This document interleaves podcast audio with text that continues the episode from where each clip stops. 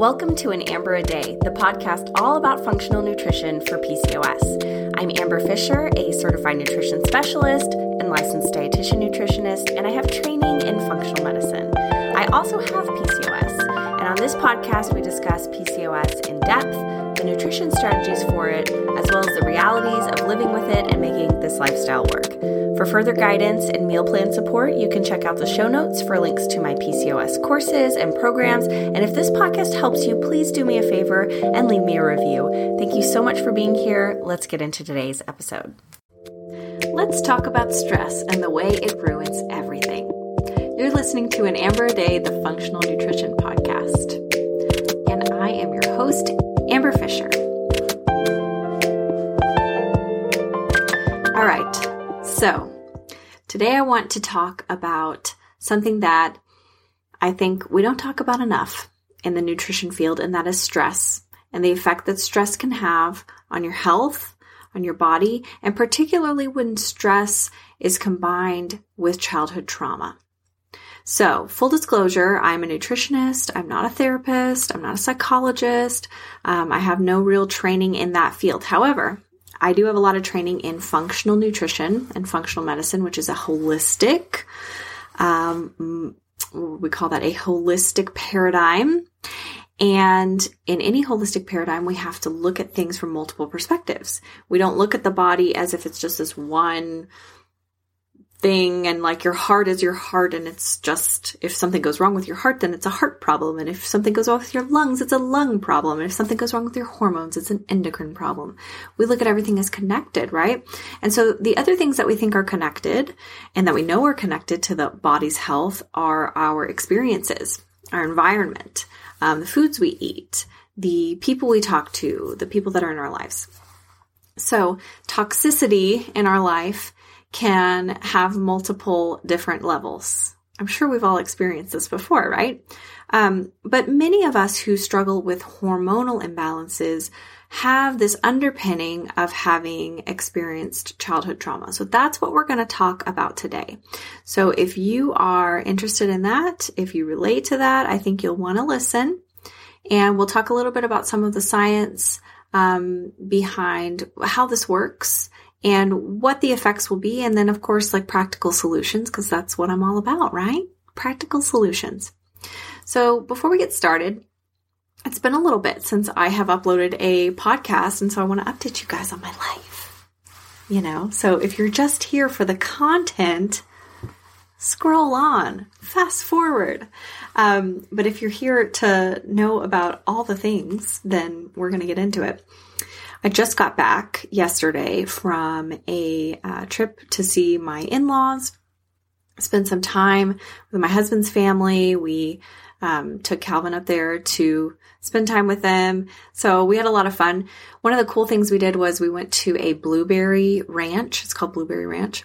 Uh, and we picked blueberries. And I'm from South Texas, and I've never picked blueberries before, uh, except one time when I was in North Carolina and happened happened upon some wild blueberries, which I thought was really cool. But I love blueberries. Obviously, they're really nutritious. Uh, blueberries are one of these cool foods that has a lot of like research behind it. So there was a study that found that if you eat blueberries, um, a certain amount of blueberries, it can reduce blood pressure. I'll see if I can link the study for that. Uh, there, we also know that blueberries have res- resveratrol in them, which is a powerful antioxidant. Has anti-aging properties, great for your skin.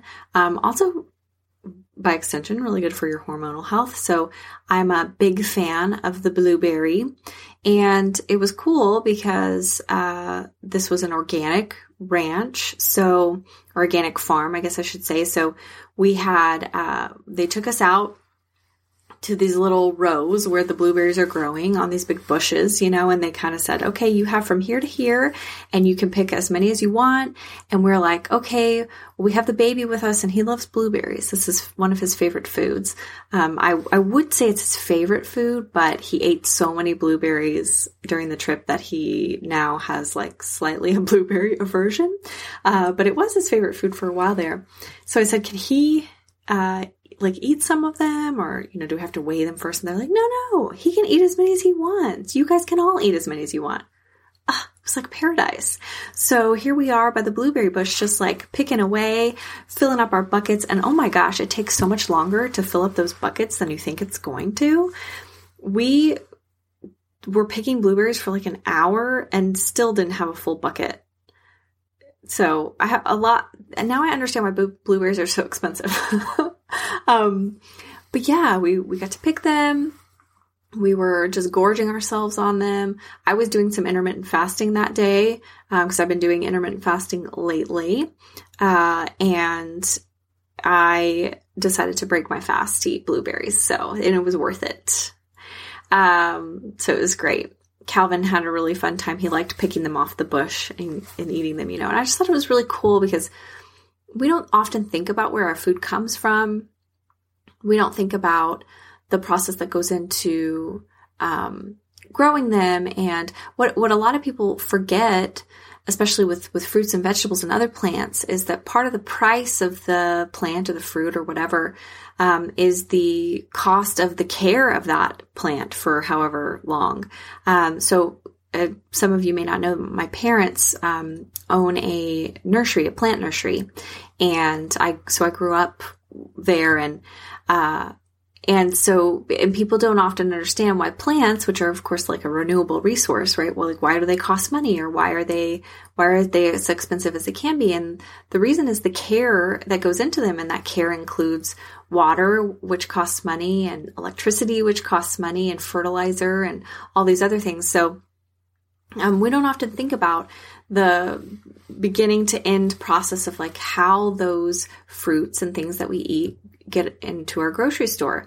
And especially with organic fruits, we often think like, okay, well, why would I spend this much more money on something organic when I can get a larger quantity um, that's not organic for cheaper? And the reason organic produce is so much more expensive is because when you don't use as many pesticides, you get a lot more um, you get a lot less volume, I guess. So the plants tend to be like the fruit tends to be smaller, um, but that doesn't mean that it tastes worse. In fact, it usually tastes better. And one of my little rules of thumb with with fruits is like the smaller the fruit uh, compared to like what the what's conventionally raised, like probably the better it's going to taste. So in the case of strawberries, for example, have you ever had a conventional strawberry and then a, a um, an organic strawberry in the same at the same time, uh, there's no comparison. Organic strawberries are way better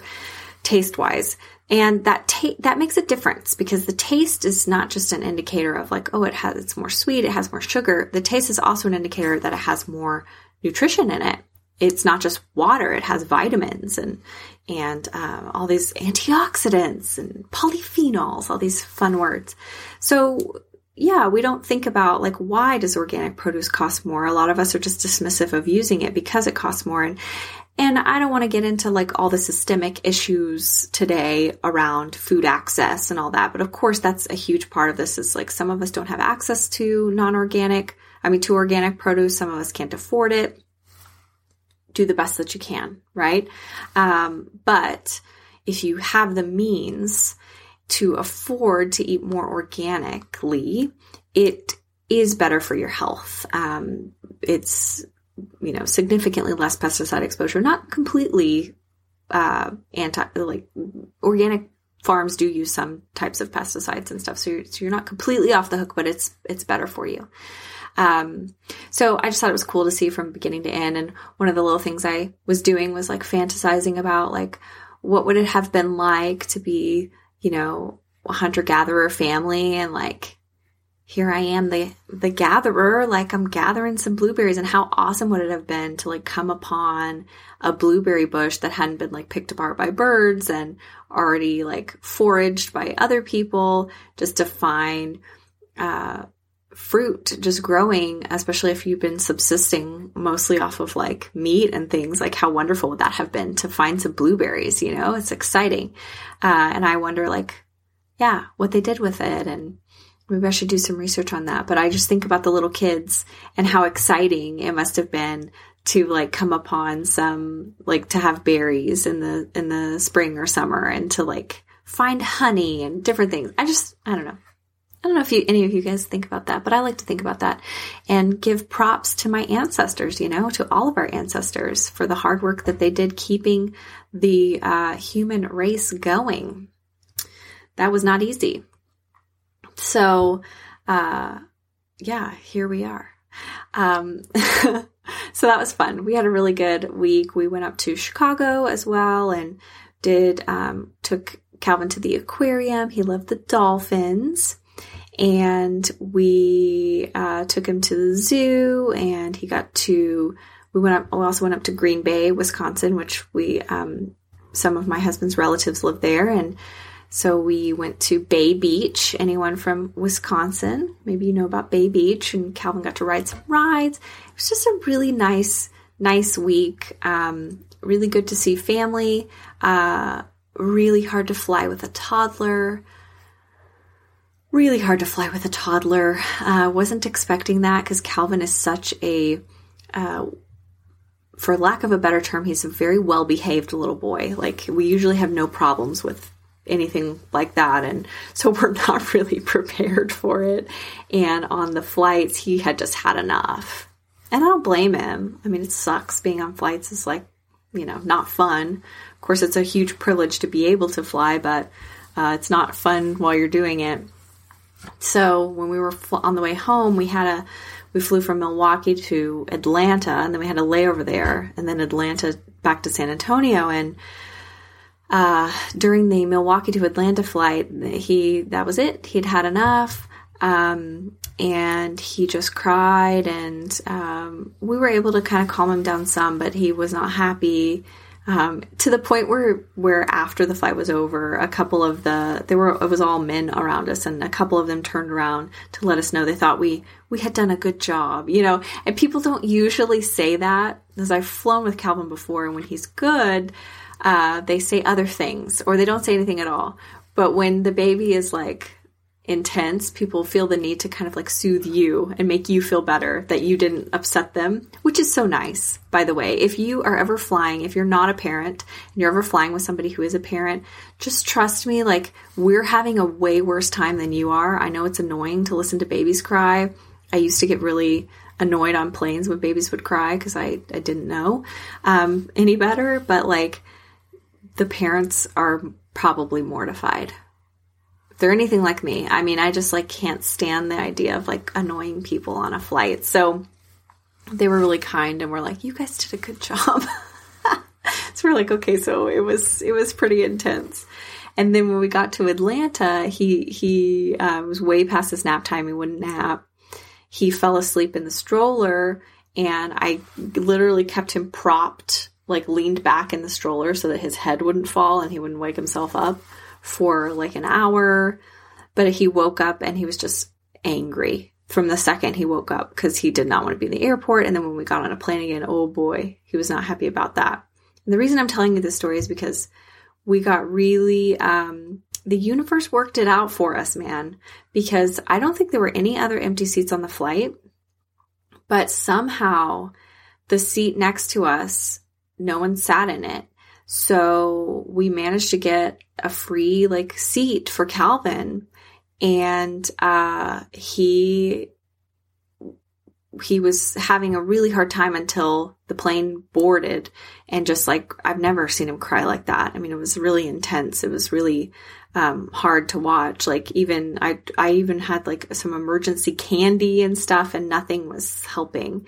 Um but as soon as I was able to like scoot over and give him a seat to himself, he could kind of climb around and everything, all of a sudden he just cheered up and he had a really good rest of the flight. Like he he had fun. He ate potato chips. Uh yeah, we made it work. And um it was really hard though. So we won't be uh flying again for a while. I do have to go up for a conference, uh, the CNS CNS conference uh, soon, but and he's coming. So, but that that's going to be the last time. Those flights are nonstop, so that's nice. Um, anyway, yeah, I don't. I just thought I would tell you guys about that. So, let's get into today's topic, shall we? we want to talk about childhood trauma and stress. Uh, why is this important? Well, you know, in my work as a nutritionist, I work with women who typically have hormonal imbalances. And it's something that almost always comes up that at some point I'll be told, like, oh, I had a hard childhood, or, you know, I was sexually abused, or was verbally abused, or something traumatic happened.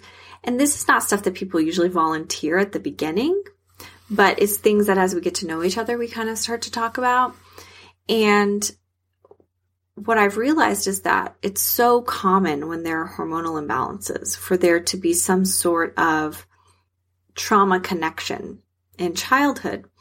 And I always wondered why that was. Like, there's different theories, right? I've heard about, like, you know, if you've experienced sexual abuse and if you believe in chakras, like, it, it, um, messes with the energy of your second chakra. And then that, uh, can, since that represents your endocrine system and your your reproductive organs like it can mess with things there um, all these different theories and things that i've heard and um, and i'm not an expert on any of them i i do think that there's something to the chakra stuff but we won't get into that today um, but I do, I do notice like a connection there, and I've always kind of wondered what more scientifically might be the reason behind that, uh, or at least in the Western conception of of um, of things. So during my hormone conference, this was something that we did a whole um, discussion on, and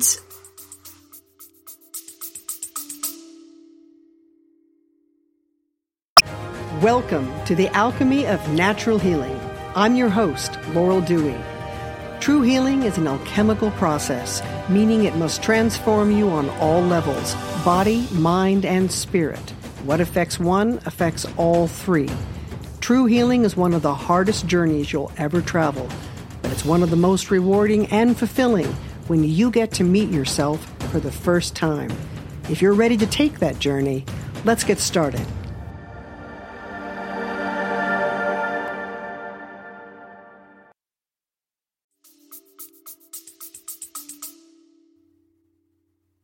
Thought it was incredibly fascinating because when it comes to functional medicine, I'm more interested in the things that have real world impact on my clients, you know? And so this whole hormone conference, we're talking about uh, menopause and hormone replacement therapy and all these other things. And I'm like honing in, waiting to talk about PCOS, and I'm like waiting to talk about thyroid, and I'm waiting to talk about adrenals. So, why is this important? I think the temptation is always to say,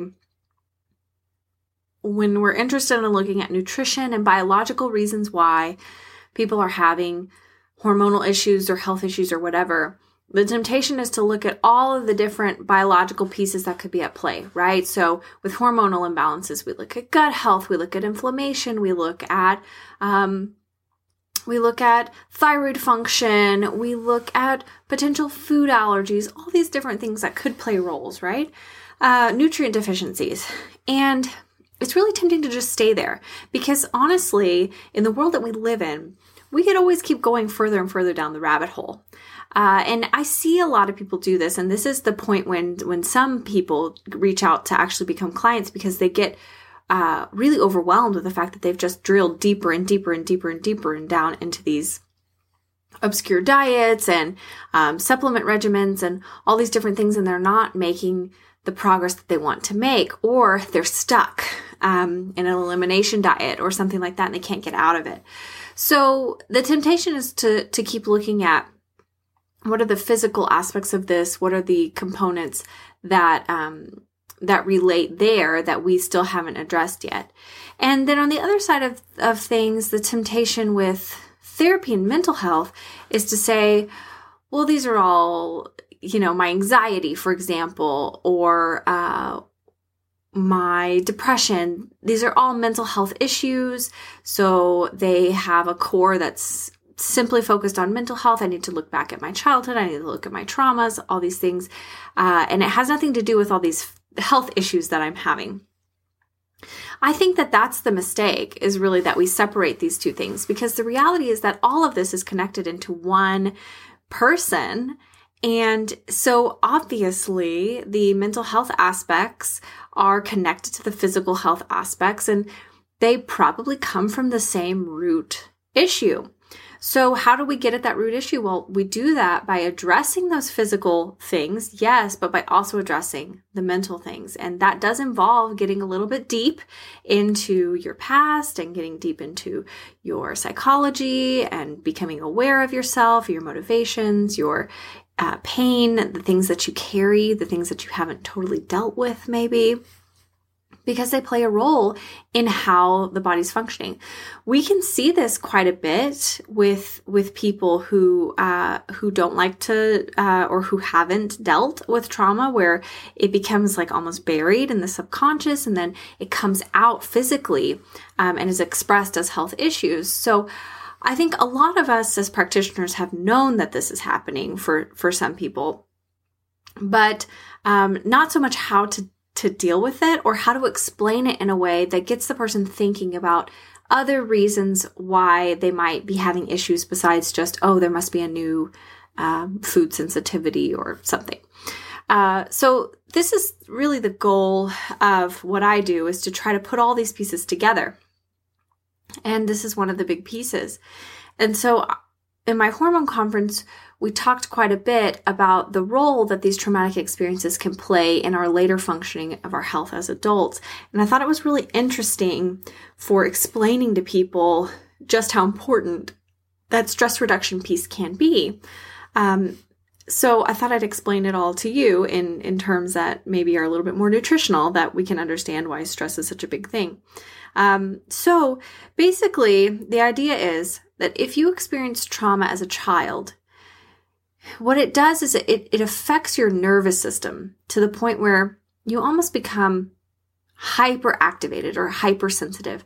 So if you've experienced something traumatic during a really critical time in your life as a child, you are going to take on that incident and your body is going to be hyper aware of safety and uh, hyper focused on maintaining its um, equilibrium, I guess I should say. And so it'll get very easily caught off balance by different events that trigger that past experience.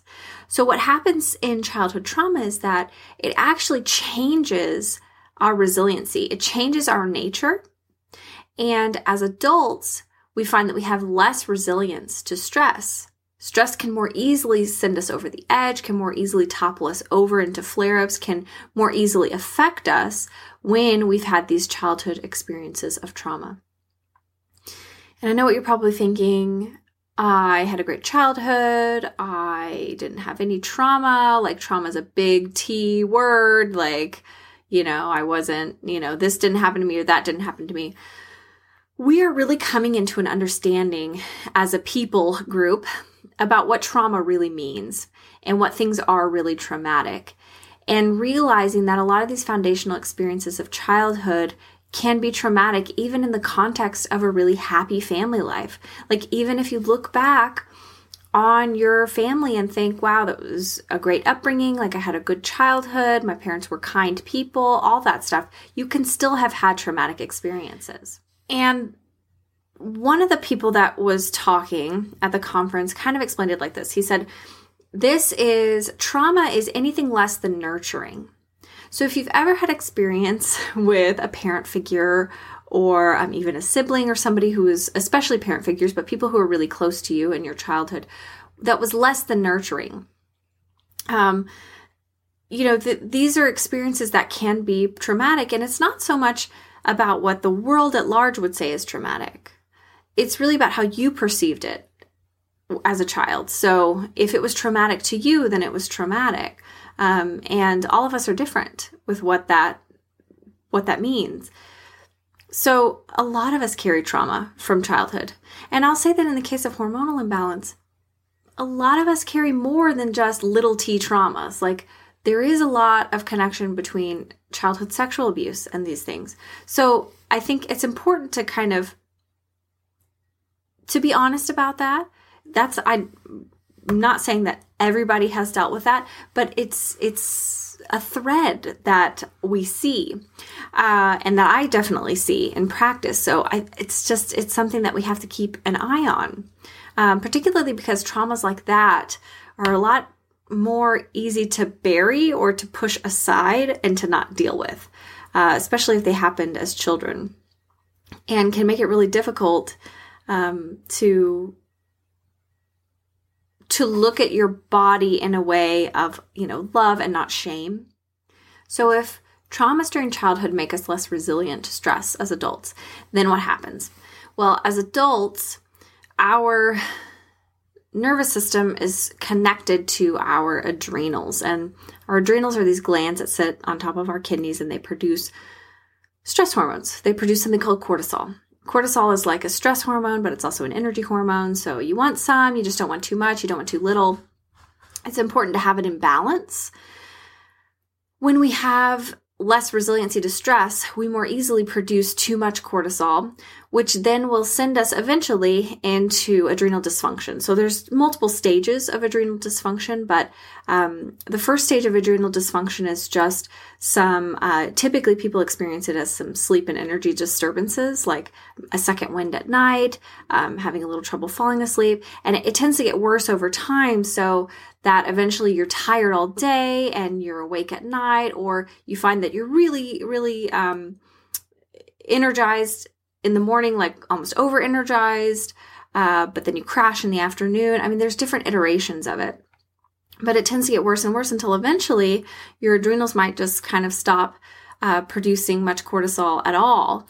And that's when we would get into, you know, a later stage of adrenal dysfunction or what some people colloquially would call adrenal fatigue. Now, adrenal fatigue is uh, maybe not a quote unquote real thing, but the principle still stands that the energy loss is is um, is definitely real, and I've seen this a lot of times in women. So when we get to those places where our adrenals are out of balance, since our adrenals are so closely connected to our thyroid and our thyroid function, uh, we can easily send that out of balance. Our thyroid is like the sentinel gland for our environment, so it picks up on all the different pieces in our environment, the toxic inputs that we're all exposed to, things in the water, things in our food. It picks up on uh, stress in particular. And any stresses that it's experiencing, especially if those tr- stressful experiences are sort of hyper aware in our body, is going to be more likely to throw our thyroid out of whack. And then that can feed on into um, other things. Not to mention, that when our adrenals are overstressed and overstimulated and producing a lot of cortisol and um, we are uh, or when we get to the point i should say when we get to the point where we're not producing a lot of cortisol we're kind of like living off coffee and caffeine to kind of keep us energized and all of that we start maybe stealing energy from the production of pregnenolone which is the um, you know, precursor to eventually to progesterone and, and estrogen and all that. And so we start stealing energy from the sex hormones, but especially progesterone. Um, and getting into the situation where then our, our sex hormones are out of balance and we're not producing enough progesterone and um, we're just all around, you know, like not having a great time when it comes to hormone balance.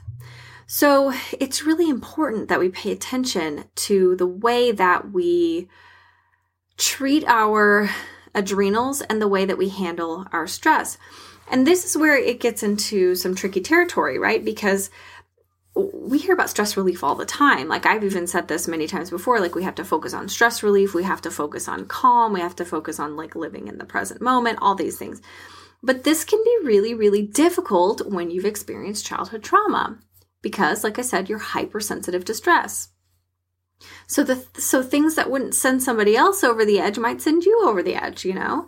And um and so designing a life around that can become difficult. So what's the real solution to it? Um Well, I don't have all the answers, but these are things that I know to be helpful from my own experience and from working with clients. First of all, addressing the things that we still carry.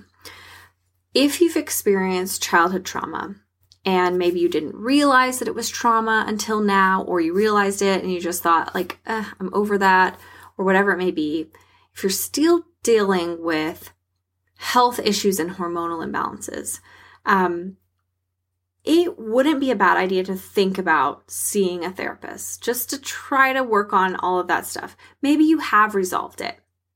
Maybe it is completely a biological, functional issue.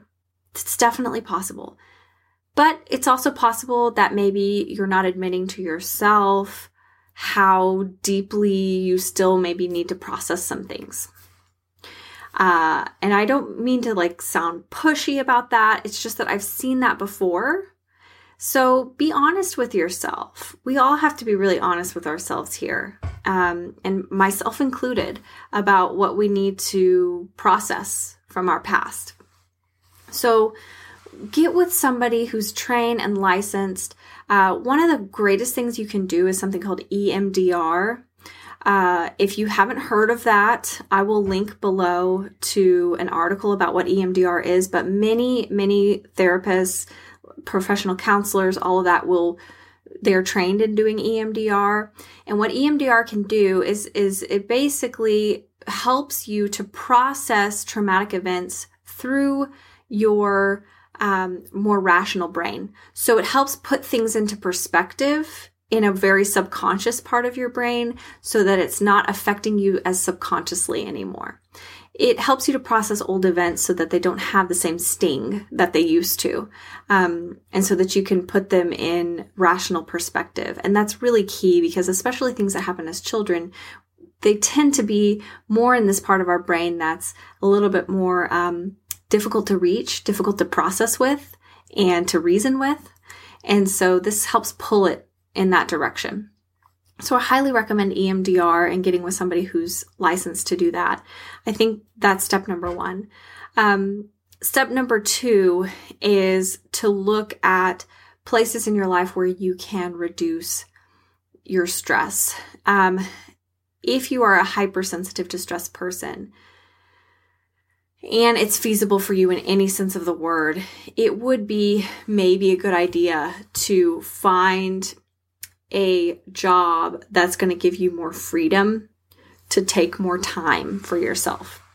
So, whether that looks like um, a job that lets you spend more time at home, um, a job that that that has good things to say about taking mental health days, or that gives you enough vacation that you can take some mental health days. We all need time to process these things, and when our job is too demanding, and bleeds in too much into our boundaries, it really sets us back. Uh, this is a major reason why I started my own business instead of working for somebody else because I have, I'm one of those people who's hypersensitive to stress. And, um, you know, I had a conversation with my therapist about um, this project that I was that I was working on and running and um, and I loved the project and I I liked the people that were involved in it. But the time aspect was really, um, really stressing me out. And it was just taking away from my life in a way that I just, I didn't, um, I couldn't get behind anymore. And so we had a lot of talks about well, what should we do about that. And, and one of the questions she asked me was, well, how much time are you spending on this every week? You know? And she kind of expected me to say, oh, I'm spending, you know, 10 hours, 15 hours, something. I'm spending a large chunk of my time for how much it was stressing me out. And the reality was, I was probably spending about three, maybe four hours on this a week. It wasn't that much time. But because I perceived it as this thing that I really was overwhelmed and stressed by, any little length of time with it was too much. And so I made the decision for my mental health to quit the project. This is the same thing with um, with TikTok, those of you who found me on TikTok, you've probably noticed I haven't made as many videos lately. Well, TikTok was starting to really affect my mental health and drain me a lot. The pressure of feeling like, and I know you guys didn't put this pressure on me, I put it on myself, but the pressure of feeling like I need to make a video every single day and not knowing what to talk about, and then worrying like, am I talking about things that people want to hear about? And the anxiety around that was so stressful. And so I had to come to a place where I said, I'm not going to completely close down my TikTok because I like my TikTok. Um, but I'm going to take a step back from it and I'm not going to let it overwhelm me anymore. I'm going to set up boundaries with it. So I think my point there with that ramble is to tell you that setting up boundaries for your life, however that has to look for you, is really key in keeping your stress reduced. I think saying no more is one of the biggest things that we can do for self care. Um, people talk a lot about bubble baths and you know self care days and um, manicures and pedicures and all these cutesy things. And like, yeah, those are nice. I mean, I'm not going to deny that a bath is relaxing, but the real way that you get a life that is more conducive to your healing is by getting a life that gives you more time more time and more space for your healing. And um, and processing things. So see a therapist emdr boundaries. Um, now what can you do on the more physical side of things? Well first i want to say that if you don't address that other stuff then uh, this will not be getting to the root cause of a lot of this um, and so you're likely to have maybe some improvements but not total um, improvement. But I do still think that there are a lot of things that diet and like herbs and things like that can do to make a difference in our stress responses. And this is where we get into the adrenals themselves and how they function and um, calibrating them with different herbals. Now, I've done a podcast on the adrenals before, signs you have adrenal issues and what to do about them. And that's more of a comprehensive picture of how to address the adrenals um, from a biological, physical nutrition standpoint. Uh, so if this is something that you're really working on and you're kind of doing those other things, but you want more uh, information on like diet, the diet piece of the adrenals, I'd go listen to that podcast. But as far as other things that you can do, um, besides eating well and on time, on a schedule, that's really key for the adrenals. Uh, reducing your caffeine intake is important here because the caffeine uh, causes your body to put a lot more energy into making stress hormone. And um, it also can upregulate insulin resistance, which can make some things worse. And I know a lot of you who listen to this podcast have PCOS. And so it's important to kind of cut back on caffeine there. But you can also do various herbs that are called adaptogens. And what these can do is they can help modulate the stress uh, cycle or they can modulate these stress responses in our bodies. So if we have a hyperactive stress response system because of trauma that we dealt with, then it makes it really difficult when we do experience stress in our lives. That's going to happen. Like there's no way to totally account for stress and get it out of your life. So when stress does happen, it's hard because we, we have these sort of overactive responses. Well, what some of these herbs can do is can help reduce those responses um, and just help your body deal better with stress. So there's a few that I really like. And I think it's important to mention that with these, it's it's really best to work with a practitioner on these. Herbs often need to be done in concert with each other to get the best um, the best outcomes. So sometimes it's not the best thing to just take one thing. Um, and, you know, some things might be right for you, some things might not. Uh, but some of my favorites to use are ashwagandha. Uh, ashwagandha is something that I'm a little cautious about with PCOS because it can raise testosterone. Uh, however, it also can really benefit PCOS in a lot of ways. So I kind of take it person by person. But what I love about ashwagandha is it helps just, it's very calming. Very calming to the, to the adrenals. So you take it at night And over time, continuously taking this, it can really help to even out your responses to stress. Uh, rhodiola is also a really good one. And this one I like better during the day. Um, it tends to be more of an energy booster rather than a, um, rather than a like bring you back down, but it's really a modulator for stress. So rhodiola um, has some good research behind it. Also, some good research behind it improving fertility outcomes. Uh, so it's a little bit of a two for one. I like to use those two together a lot. I really like certain combination products. There's one that I will link to. One of my favorites is called Cortisol Calm. It's by Pure Encapsulations. And I like this product because it combines ashwagandha and some other herbs and things um, in a really nice formula that's very calming. It's nice to take before bed and it can help improve sleep. And if you're having trouble falling asleep at night um, or staying asleep because you're kind of getting like anxiety type symptoms, I find that this product works really well for a lot of people. So it might be worth a, a shot. Um, just to see if it helps you with your sleep. So, those things are important. Other things that are important is accounting for our neurotransmitters. There are certain neurotransmitters that are helpful for reducing anxiety and re- reducing um, our response to stress. So, GABA is a neurotransmitter that we produce that we kind of call our anti-anxiety neurotransmitter. And the interesting thing about GABA is that it's it's strongly connected to um, progesterone. And oftentimes, when we have hormone imbalances, we have low progesterone or we're not in balance correctly with that. So we need more of that. When we don't have enough, we're not getting enough GABA either. And so we are having more anxiety than we really need to. So, um, if you know, taking progesterone cyclically is the right move for you, and that's something that you might want to discuss with your doctor. Um, that can help a lot with anxiety and stress response. And progesterone is like a really great muscle relaxant. But there are other things that you can do to kind of like improve your GABA or raise your progesterone levels. Um, Vitex can be an herb that's used a lot of times to help with um, progesterone and increasing progesterone, even in PCOS. Um, again, you have to be careful with this one because it can raise LH, which sometimes is too high in PCOS, so it's not right for everyone.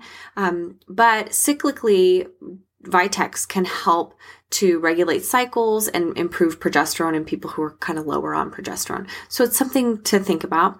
Um, one of my favorite things to do for increasing GABA is to take passion flower, which is um, a really potent um, natural remedy for making more um, GABA. There's also something called L-theanine, which is a component of uh, green tea, actually, and they make little gummies of L-theanine. Um, you can get little supplements of it, and it's um, a really nice supplement for just taking kind of like calming things down.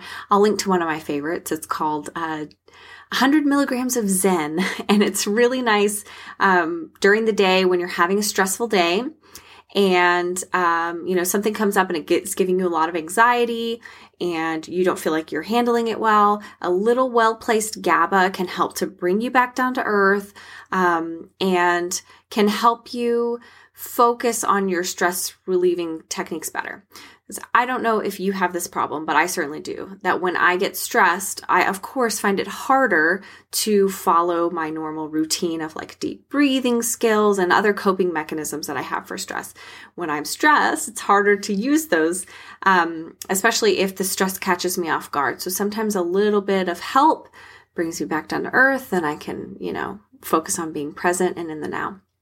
One thing that I forgot to mention before, and that is one of my favorite um, things that I've been working on this whole year, and that I highly recommend working on too, is being and staying more in the present moment. This is really hard if you've experienced trauma in your life um, because you may tend to dissociate, uh, which is where you feel like you're not really here, you're kind of daydreamy, or um, you're just sort of out of it, you're walking around on autopilot. There are different ways to describe it, but a lot of us who have been through um, trauma carry that around with us. And that dissociating is a protective mechanism and it can happen um, more when we're under a lot of stress or pressure. So, uh, one of the ways that I have really been addressing the things that have been holding me back in my life is by working on staying more in the present moment. Um, and Hi, that is so much easier said than done. I will probably do a whole podcast on it at some point on my t- the techniques that I've been using and everything, but I do want to mention a couple of books that I may have mentioned before, but I think that they're worth looking at. Um, you know, I remember hearing recommendations about books like this and thinking, like, rolling my eyes, like, okay, this is not for me. You know, this is like woo woo stuff, or it's just over the top. It's self help. I don't get into that. Um, you know, my mind has changed about a lot of that stuff. I just feel like I've gotten a lot of value out of really taking the time with some of these books to kind of take what I can out of them. Does everything apply to me? No. But there's a book that we did in my PCOS group called um, How to Do the Work by Dr. Nicole LePera. And I recommend that one a lot for figuring out if you had childhood trauma that maybe you don't even realize you had. Um, that that's a really interesting book. It kind of goes into how you may have been raised and your parents' kind of emotional styles and how that plays into you. And um, in my case, you know, the sort of overachiever, like put pressure on themselves, perfectionism stuff, high achieving stuff. That uh, a lot of us deal with that, and um, and there are some reasons for that that we can get into um, in that book. So I think that's really valuable um, for pairing with your sort of therapy journey. And but the the one that's been helping me so much lately has been The Power of Now, which is by Eckhart Tolle. I'm going to link to both of these below as well. Um, both of these books, especially The Power of Now, really get into um, how to address these sort of underlying things that we're not addressing. Power of Now is great because it, it teaches you a framework for how to stay in the present moment which sounds simple but is actually really difficult. Uh, so I find that following some of the things in the book and just reading what he says about staying present and thinking about things in a different way than I had thought about them before really has helped me. There have been some places in the book where I've kind of like been like, ugh, you know, I don't really love that. Um, but I've also really loved a lot of a lot of the things he said, and I'm trying my best this year to stay more open to different opinions, which has not always been something that I've been great about in the past. But I'm trying to just like, you know, improve my my uh improve myself. That's what this year has been a lot about for me. It's just kind of like I it's been about finding out who I really am and not who I'm who I am in the context of all these other people who, you know, I used to care so much about their opinions and how they thought of me and um, and it's just not it's just not important. So these two books have really been helping me put a lot of things into perspective and uh, coming into my own a bit. So i highly recommend them um, i know this wasn't a completely nutritiony podcast but i wanted to get this out there because i feel like it's going to help some of you i know some of you are going through the same work that i am so wherever you are on your journey I'm thinking about you. I'm sending you good vibes. I'm really hoping that um, I'm hoping that you make your breakthrough. And uh, if you need help addressing the nutrition piece of this, or you need a partner on this journey, of course, that's what I do for a living.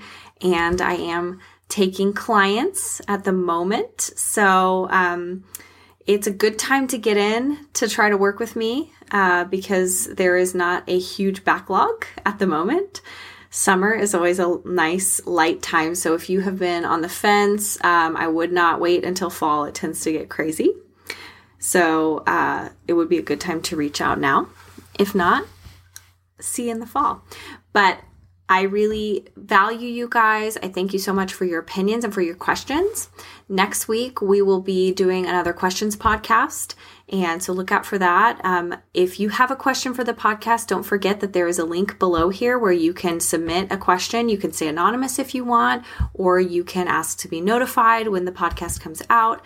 I am answering all your questions about functional nutrition, PCOS, insulin resistance, thyroid, whatever your questions are. I'm answering them. So um, please reach out and let us know if you have a question. The other thing that I wanted to mention is um, that my PCOS group has now officially closed in preparation for a new venture that I am working on, uh, which is going to be a um, online course with lots of different modules all about PCOS and addressing your PCOS from a functional perspective. I am working on that um, starting now, actually this month, and hoping to have it out in the next couple of months. So, um, if that's something that, you know, if you've wanted to work one on one, but you don't have the means or it's a little overwhelming for you to think about that, this is going to be a great um, middle of the road option where you're going to get lots of deep guidance from me without having to pay the one on one price tag. So, I'm really excited about it. Um, and I'll keep you guys updated. And I think that's it. All have a really wonderful week. Thanks so much for listening. Talk to you soon.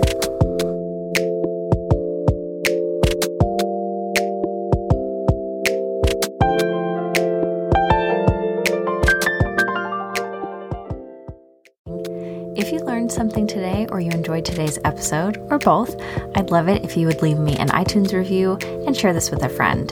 This brought up a question for you that you would like to hear me answer, there is a Google form that you can use to ask me any question you want, and I might answer it here on the podcast. I do it all the time, and I would love to hear from you. Thanks so much for listening. See you next time.